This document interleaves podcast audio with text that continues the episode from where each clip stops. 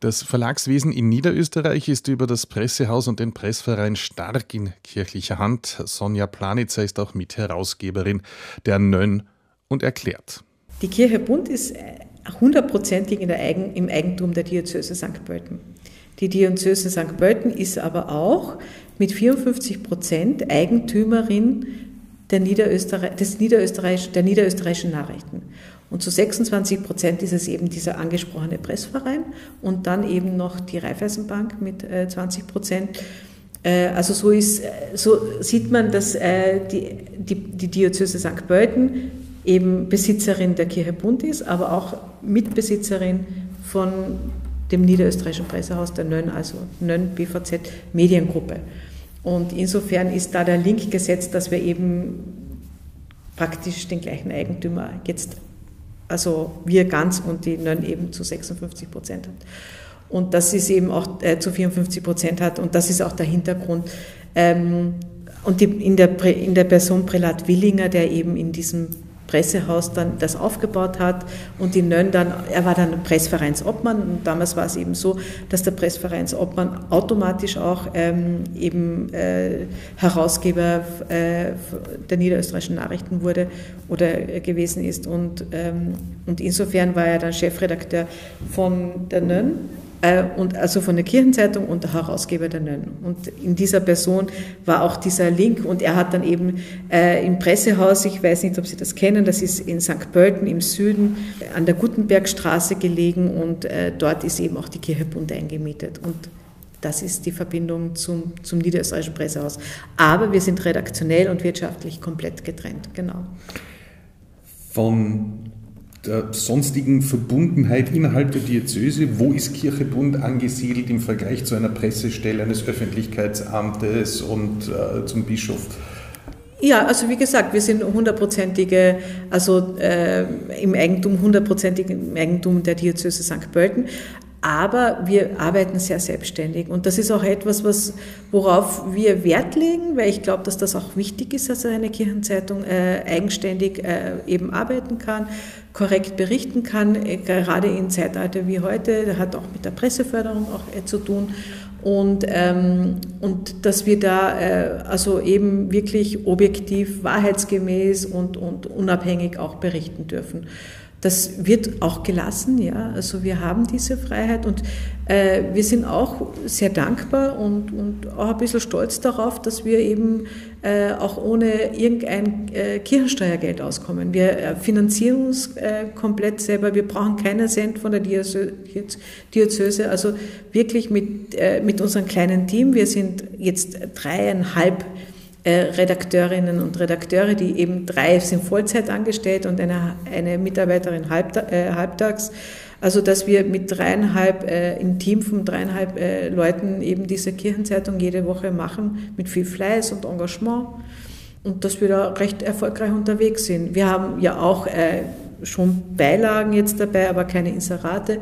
Aber mit einem sehr äh, strikten, engen äh, Korsett können wir da gut wirtschaften und sind dankbar, dass das eben so läuft und so gut möglich ist. Das ist ein Alleinstellungsmerkmal in Österreich bei der Kirchenzeitung, oder? Ja, ich, ich denke schon, ja. Ich und noch ein Alleinstellungsmerkmal, glaube ich, ist, dass äh, bei der Kirche Bund das Verteilersystem noch funktioniert. Ja, das ist auch aus der Zeit äh, eben von 1946 nach dem Krieg. Da war ja bei uns in der Diözese, so wie in vielen anderen Regionen, ja, praktisch alles zerstört, was an öffentlicher Infrastruktur da war. Und es war einfach notwendig äh, zu überlegen, wie kriegen wir die Kirchenzeitung, das Kirchenblatt an den Leser ja, in den Diözesen. Und äh, die Diözese St. Pölten, die ja aus dem Mostviertel und dem Waldviertel in Groben besteht, ähm, also äh, das sind ja sehr abgelegene, auch äh, sehr schöne, aber auch sehr abgelegene also Gegenden dabei. Und da musste man eben sich überlegen, wie kriegt man das hin.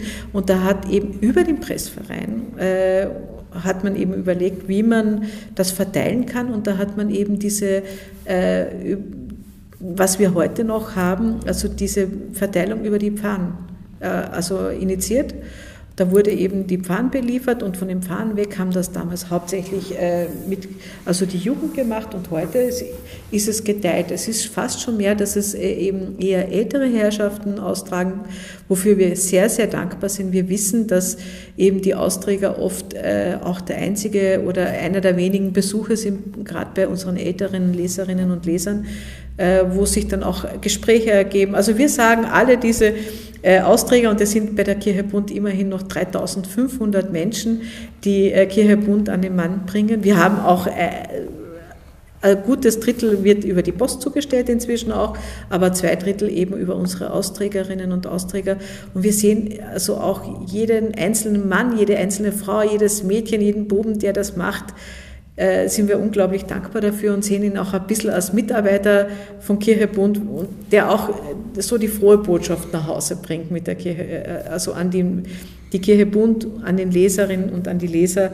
Und äh, das ist, wir wissen, dass da sehr viele nette Begegnungen sind. Und wir haben das auch in der Corona-Zeit sehr gut äh, schaffen können, dass wir das beibehalten haben. Ich habe eben einen Brief ausgeschickt an die Austrägerinnen und Austräger und habe eben gebeten, da eben Abstand zu halten, an der Gartentür abzulegen und so. Also das hat auch in dieser Zeit sehr, sehr mit Vorsichtsmaßnahmen äh, funktioniert und äh, ist Gott sei Dank nie was passiert und das äh, wollen wir, solange es geht, beibehalten.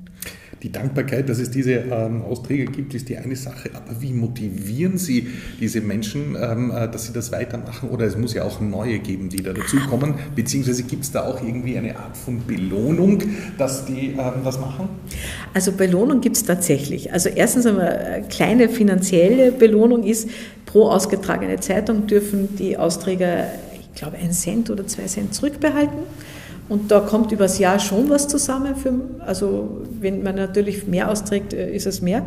Und, ähm, und das andere ist, dass wir zu Weihnachten natürlich auch uns mit einem kleinen Geschenk an die 3000, deshalb weiß ich auch, wie viele wir haben, weil wir eben zu Weihnachten diese ähm, Austräger beschenkt mit einem kleinen Dankeschön, genau. Und wird auch gewartet. Und, und weil Sie sagen, wie können wir die, die äh, Leute auch motivieren, für uns das weiterzumachen, es ist tatsächlich so, dass äh, wir auch sehr abhängig sind wie die jeweilige Pfarre uns da auch unterstützt. Also wie der Pfarrer oder oft hat der Pfarrer jemanden, Pfarrsekretärin, Pastoralassistentin oder Assistenten, wer halt für diese Zeitungspastoral, die es ja gibt, ja in dem Pfarren, ähm, wer dafür zuständig ist und wer dann auch eben, manche machen das wirklich professionell und, und wirklich sehr, sehr engagiert und bei anderen ist es eben, die sagen, na, das will ich jetzt lieber nicht, das ist so ein zusätzlicher Aufwand, aber wir sind wirklich allen, die das äh, so gut äh, machen und, und gut organisieren, sehr, sehr dankbar.